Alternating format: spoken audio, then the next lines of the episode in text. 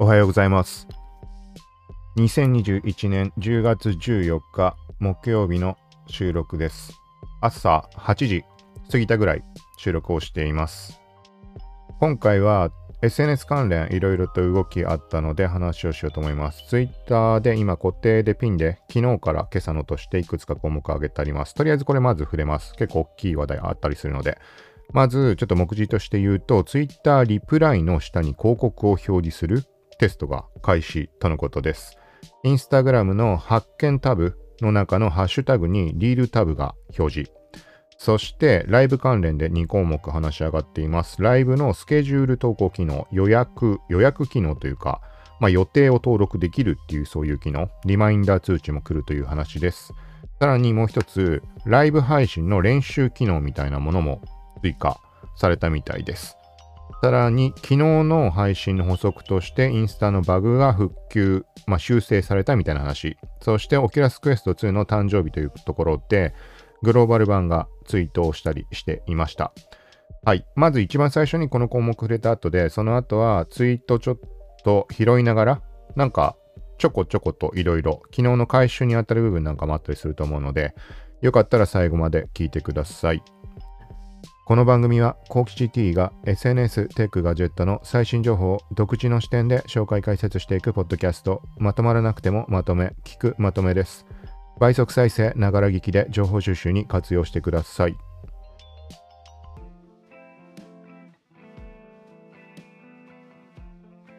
はい。今回、また久しぶりにボイスモード使ってます。BGM 入れ入れるのに使っています。そんで合わせて、ちょっとライブ配信ではないんだけど、YouTube と Facebook ライブとしてやっていたアバター使ったもの。これテストで今、録画形式でやっています。なので、後で公開しようかなと思います。まあ、今回触れてるのは、この前触れたウェブカメラ買ってみて、ちょっとうまいこといかなそうってのがあったんだけど、まあ、試しというところで、今見てる限りは、えっ、とね、ちょっとね、姿勢をね、無理に前に傾ける感じでやってるんだけど、それでまあ一応アバター反応してるので。はい、なので動画側では、えっ、と、Twitter の画面、自分のこの Twitter アカウントのところスクロールしながらみたいな感じでやるつもりなので、はい、音声と合わせて後で聞いてもらえるようにしようと思います。はい。あれ？あ、ちょっとごめんなさい。あ、まあいいか。まあいいや。はい。じゃあ早速固定したところで、昨日から今朝のというところで、まず Twitter のリプライした広告、これは記事すでに書いてあります。はい。なので、これは実際に、ポッドキャスト側も概要欄飛んで確認できるようにしておくので、はい、言葉の響きのままなんだけど、Twitter のまあ他のユーザーとの会話の中で、そこの下に広告を表示しようというテストがスタートしているっていう話です。これは人によっては、ね、なんか気に食わないみたいに思う人も いるかもしれないけど、ビジネスの側面以外から考えると、まあ、とにかく Twitter にリプライツイートについた際に、1つ目と3番目と8番目の下のところに広告が表示されるっていう話になっています。で、テスト対象っていうのが、Web 版以外ってことなのかな ?Web 版以外というか、iOS、Android ってなってるので、まあ、大きなくくりとしてはスマホ版が対象、そして全世界が対象となっています。ただし、全ユーザー対象にっていうそういう意味合いではないので、おそらくあくまで範囲が全世界、そして iOS、Android。で、その中でテスト対象になっている人は確認することができますよみたいな、そんな感じじゃないかなと思います。実際の見た目とかは、えっ、と、公式関連の人がツイートに動画を載せてあったりするので、そのあたりも含めて記事リンク貼ってあるので、よかったらそちらからチェックしてみてください。まあ今動画の映像の方にはここは記録してるけど、ちょっと冒頭、えっ、とね、なんか表示の範囲がおかしくて、はい、途中で直したりしたんだけど。続いて、インスタ発見ハッシュタグに、リールタブ。ちょっとわかりづらいかもしれないけど言ってること。はい。これも画像、動画の方では映しています。これ、発見検索タブ、虫眼鏡マークをタップしたときに飛んでいった先から、ハッシュタグのタブにもすでに移動しています。具体的に、ハッシュタグ、インスタグラムのページ見てます。そうすると、通常トップと最近っていうタブが分かれると思うんだけど、さらに一番右にリールっていうタブが表示されているのが確認取れます。で、ここはタップすると、まあ、音源のページみたいに3カラムで縦にずっと、まあ、そのハッシュタグで投稿されたリールが並んでいる感じになっています。で、ちょっと面白いのが、このリールタブの下のところにハッシュタグをしようっていうボタンが表示されていて、タップするとリールの撮影画面、投稿画面に移動します。はい。で、動画撮影するなり、動画を選択して、まあ、音楽つけるならつけたりして、まあ、最終の投稿画面に移動すると、キャプション欄に、今回で言うと、ハッシュタグ、インスタグラムが自動でもうキャプション欄に書かれている状態ですぐに投稿ができる。なので、なんかあれだよね。まあ、クリエイターにしろ、企業、ブランドにしろ、オリジナルタグとかってある場合は、盛り上げるのには、これ結構使い道あるんじゃない？使い道あるというか、えっと、まあ、あれだよね。意図せず、だから増える可能性も今後あるかもしれない。その、そのタグを使って投稿してくれることが、そういう人が増えるかもしれない。そんな感じになっているので、逆にアナウンスをして、えっと、他の人が投稿したものは、あ、でもまあ、そら、そら当たり前かな あ。でもあれだよね。リールは今まで見らんなかったわけだもんね。なんかあの、リール枠が検索結果上に出るだけで。リールだけ順番に見るってことはできなかったし、あれか、そもそもグリッドの中、あの、並んでる中にはリールは表示されないっていう仕様だったか。リールはリールのとこからしか見らんなかったわけだよね。最近あんまチェックしてなかったのであれだけど、まあ、何してもリールだけ見られるので、特定タグに対してずらっと並んで見せることができる。案内さえすれば。はい、みたいな感じになっています。あ、で、もう一つの画面の方を見ると、これ分かりやすいと思うけど、まあ、実際の投稿画面、リール投稿の時に、インスタグラムのハッシュタグ、も自動でこれ入ってますよっていうふうにスクショを取っておきました。次の項目、インスタのライブスケジュール機能。はい。これも記事、えっと、もう書き終わって、サムネイルだけみたいな状態でちょっと投稿できてないので、後で、まあ、加えます、リンクの方は。インスタライブに配信予定日時設定、スケジュール機能が追加。最大90日後まで設定可能。フォロワーはリマインダー設定で通知受信可能。っていう感じになっています。これは公式のアナウンスが出たものです。で、実際に試してみたところ、えー、っとね、まあ、ライブの配信開始画面のところで、まあ、まんま日時の設定ができます。で、設定をすると、えっとね、投稿でシェアしますかみたいなのが出てきて、シェアするってやると、そこで自分の任意の画像とか、普通に設定した上で投稿できるようになってます。で、イベント設定の項目とかっていつだかインスタで投稿あのー、実装されたと思うけど、なんかそれの位置に該当する感じでライブの項目が当てはまるのかな。投稿画面を確認したところ、まあなんか名称はっきり覚えてないけど、ライブのその日時設定がすでに投稿画面のところになんかね、付与されていて、編集もそこからできたかもしれないけど、はい、みたいな感じです。で、実際に試しでテストで投稿してみたんだけど、そうすると、イベント設定をした時と一緒で、左下のところから、そのライブの日時の確認ができる。タップすることによって確認ができる。で、フォロワーとか閲覧者はリマインダー設定ができるみたいな感じになっています。まだこれは特定のアカウントでしか個人的には確認できなかったので、使えない人もいるかもしれないけど、確認だけでもしたい人はサブアカウントとか切り替えてチェックするといいんじゃないかなと思います。あ、ごめんなさい。ライブのこのスケジュール機能はほとんどのアカウントで自分の手持ち見られました。で、合わせて同時に実装されたもの。これは公式の発表は、Twitter とか見てる限り出てないんだけど、後々調べたところ、テッククランチ海外版ですでに記事上がっていました。はい。で、っていうのが、ここから話す話で、インスタライブに練習機能みたいなものが実装開始しました。ライブ配信の共有範囲設定という感じで、今ちょっとこれも画面を動画の方で映してます。はい、これライブの配信画面に切り替えたところで、まあ、詳細とかタイトルの設定が出てたりとか、あと人によってはショッピングだとか、そういう項目も出てるのかもしれないけど、そこにさっき言った日常設定っていうのがまず追加されてます。スケジュール機能。で、この上にさらにニューってなって共有範囲っていう人のシルエットが2つ重なったようなアイコンが出ているアカウントがあります。こっちが特定のアカウントでしか俺は確認取れなかったです。はい。で、この共有範囲ってものを押すと、えっ、とね、一つ前の画像だ。ライブ配信の共有範囲として公開、フォロワーに通知されます。まあ通常のライブ配信。で、対して練習モードっていう感じでチェックつけられるようになっていて、自分一人または他の人とライブ配信を練習します。ライブ配信を公開する準備ができたら練習セッションを終了しますみたいな書き方されています。だからこれはもう単純に一人で練習とか、誰かを招待して、その、ね、本番に備えて練習して、それで終了っていうことももちろん OK だし、あとは例えばラジオトークとかにあったっけ？なんかさ、その本番でライブを開始する前に、あのなんか打ち合わせというかさ、そういうのように使うこともできるんじゃないかなって、そういうためにさっきのなんか表記、準備ができたら練習セッションを終了しますみたいな、なんかそんな表記をされているのかなっていうところです。これいろいろ使い道あるんじゃないかなと思います。はい。で、実際に開始をしてみると、テキストで練習用のライブ動画を配信していますっていう表示出ます。はい。で、実際に配信開始されると、あ、これはちょっとここ映してないかな。英語版の方で見ればわかるかな。はい。ちょっと英語になるけど、配信中の画面の右上にプラクティスって出ます。日本語で練習って出たのかな？まあなんかそんな感じ。とりあえずモードがわかるようになってます。で、対して一番下のところに、えっ、ー、と、まあ英語だと This Live Video is Hidden。まああれだよね。まあシークレットモードというか、配信はされていませんよっていう注意書き表記がされています。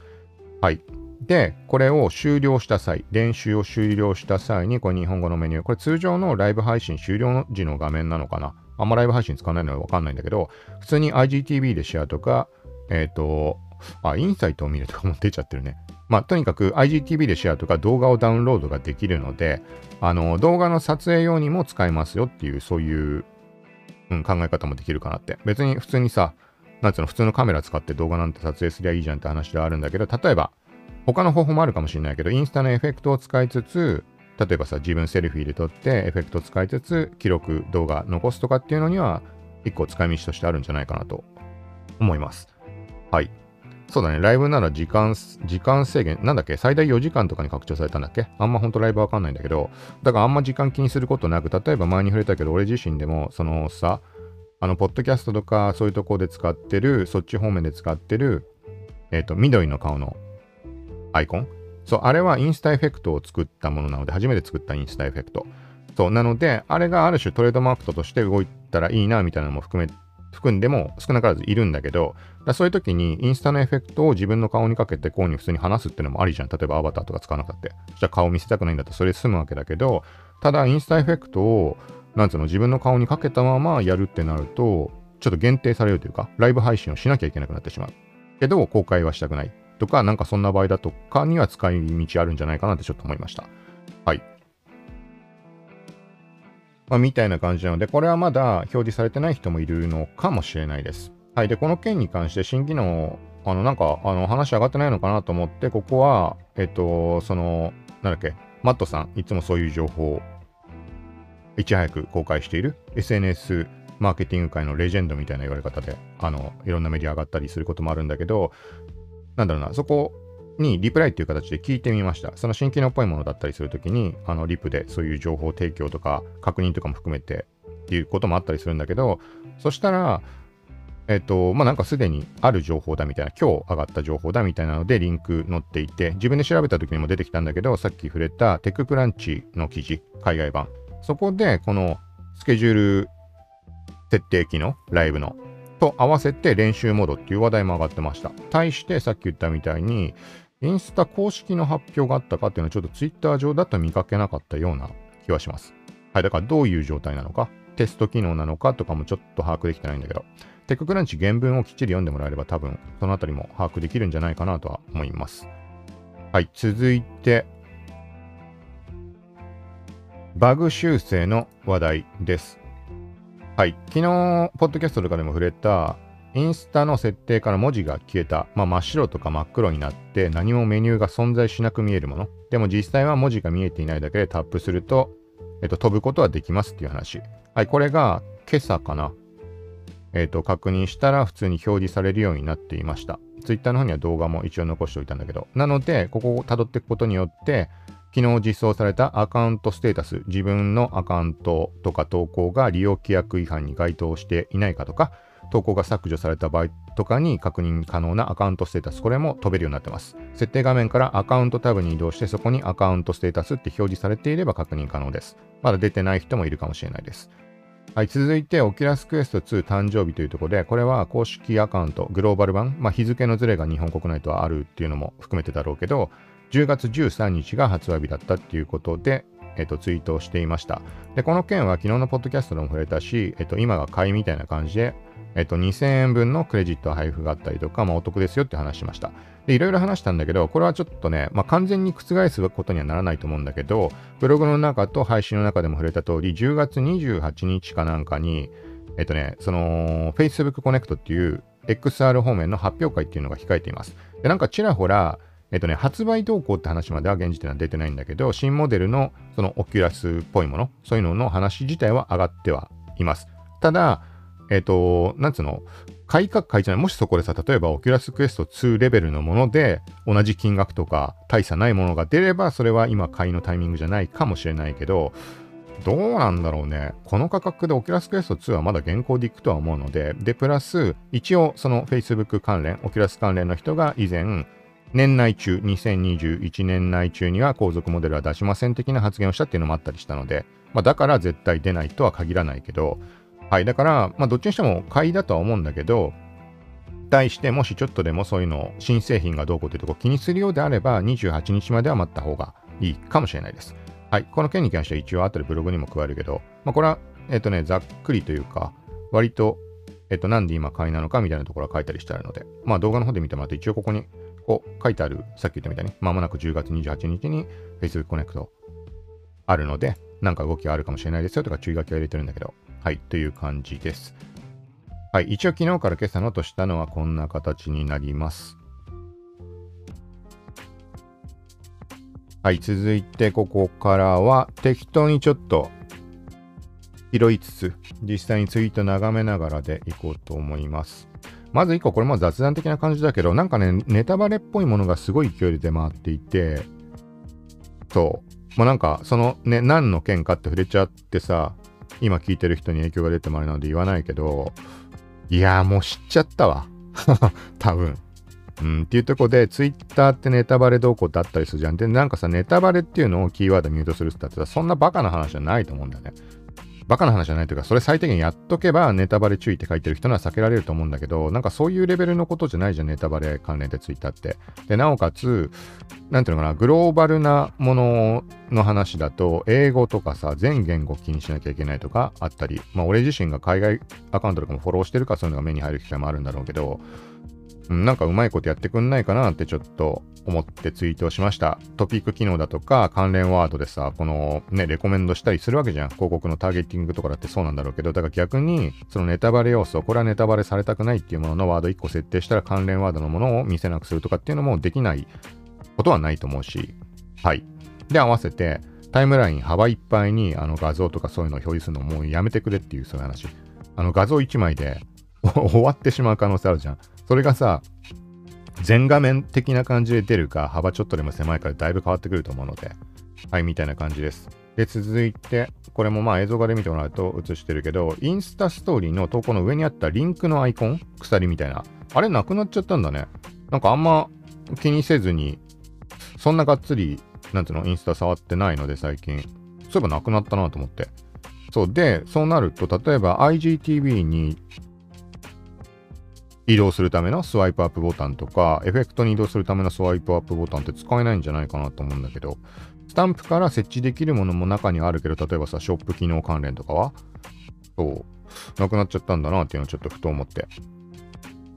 はい、続いて、これもちょっとしたところ、インスタストーリーの複数商品設置する機能、商品丸券と出しても、なんか意味ないんじゃないかなと思ったんだけど、なんか複数の商品を設置できるようになりましたっていう案内が出たりして、で、ここに商品2件っていう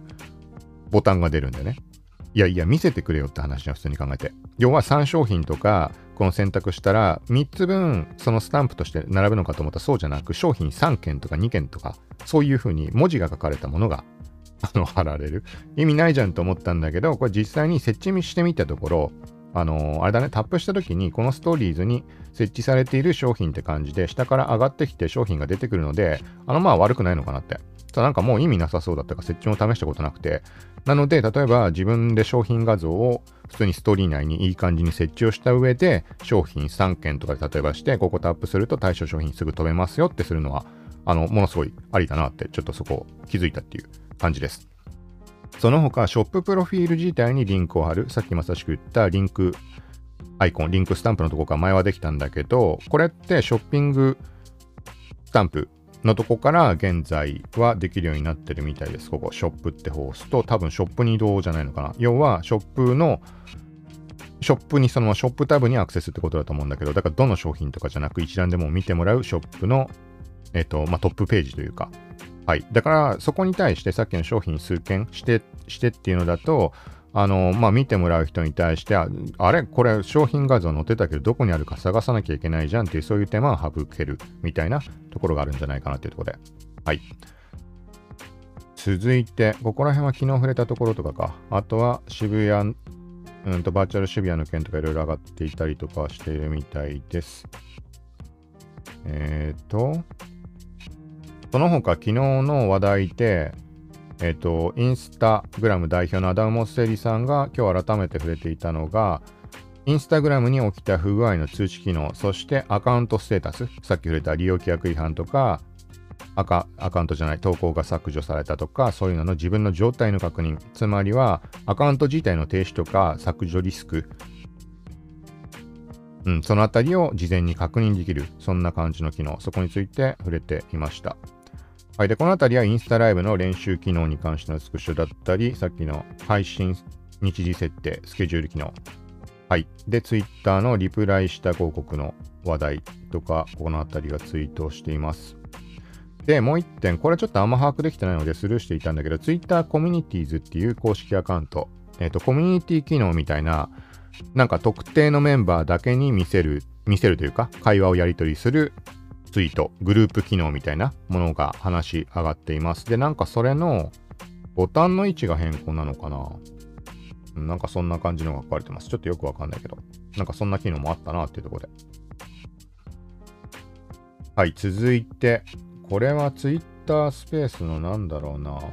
有料スペースに関しての申請ページが追加されたってことかね、Android 版に。うん。iOS 版では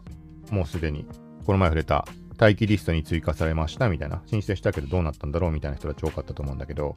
はい、待機リストに追加されましたみたいな案内出ました。ただしこれはおそらくね、ここにも書かれてるけど、アメリカの人が対象のはずなので、むしろ日本でなんで表示されちゃってるのかとか、そもそも待機リストってなったけど使えるようになる人はいるのかどうかっていう疑問はちょっとあったりもします。続いてその他この辺りはもう目に入ったもの目についたものを適当に拾っていこうと思うけどまあオキュラスジャパンが21日販売開始のバイオハザード4について順番にこう案内しているなっていう印象があります。そして Twitter スペースが配信できない不具合昨日起きてました。昨日のポッドキャスト配信の時点ではなんかおかしいって Twitter が。で俺自身に起きたことで言うと、ブラウザ版で強制ログアウトされたからアンケートみんな起きたんです、起きてないかとかそんなのの話をしたんだけど、あの投票自体はね、22件ぐらいしか投票なかったです。で、あの直後配信した後に調べてみたら、いろんな不具合が片っ端から起きていたみたいで、そその中の一つとして人によってはだからその強制ログアウトあったのかなっていう、その22票しか投票がないんだけど、60何パーっていう風になってたので、強制ログアウトしたって人が、あとは検索してみてもそういう人はいたりしたので、うん、まあなんか不具合の中の一つだったのかな、みたいな。ちょっと強制ログアウトっていうとね、なんかちゃんとどういう理由だったかとかの説明が欲しいところであるけど、なんか読み込めないとかそういう話とはわけが違う気がするし、言ってみたらさ、昨日も触れたけど、例えば乗っ取りだったりとか、なんかそういう可能性とかってのも思ってしまう人もいるじゃん、凍結されたのかとか。はい。まあ何にせよ、そう、そういう流れの中で Twitter スペースもえっとね、配信開始ボタンが表示されないっていうのが起きてました。Twitter スペースタブもね、ちらほら出たり消えたり、あとは古い UI に戻ったり、新しい UI に切り替わったりとか、ごちゃごちゃしたんだけど、スペースタブ自体が、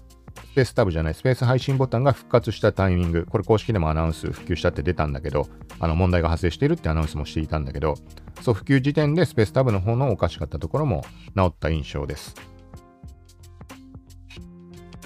その他、あとあれだ。まあ、これはちょっと別の回でちゃんと触れます。えっ、ー、とね、前から触れてるインスタ360っていうメーカーの、カメラメーカーの GO2 っていうものを購入したんだけど、一番最初にマイクがおかしくて初期不良で交換をしました。ちょっとその時点も慣れてしまったんだけど、なんかなるべく早く届けさ、せっかくなら、レビューってほどじゃないにしても、ね、いろいろ試したいと思ったので。で、1週間ぐらい経って戻ってきた時には、まああんま触る気もなくなってしまっていて、で、不具合は当然もう本体交換だったので解消していました。でもね、これがやっぱりね、なんかね、知らないけど、個体差なのか何なのか知らないけど、ね、うまいこといかないんだよね。まともに撮影できたことって、大げさじゃなくて3回ぐらいしかないです。それ以外ってなぜかアプリ側との接続がうまくいかないとか、で、今回はアプリ接続したけど、なんかおかしい。カメラがね、向きがね、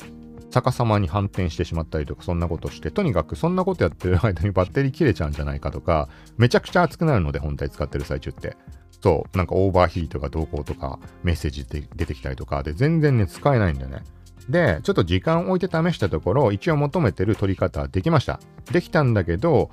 なんていうの？結局さ、そのさ、やっぱダメじゃんと思って、じゃあ放置して、ちょっともう一回試してみるかっていう、そういう期間まで考えたら多分8時間とか経過してるわけで、じゃあいざ、すごい便利なわけよ、これ持ち運んでさ、帽子にくっつけたりとかでもすぐ取れるし。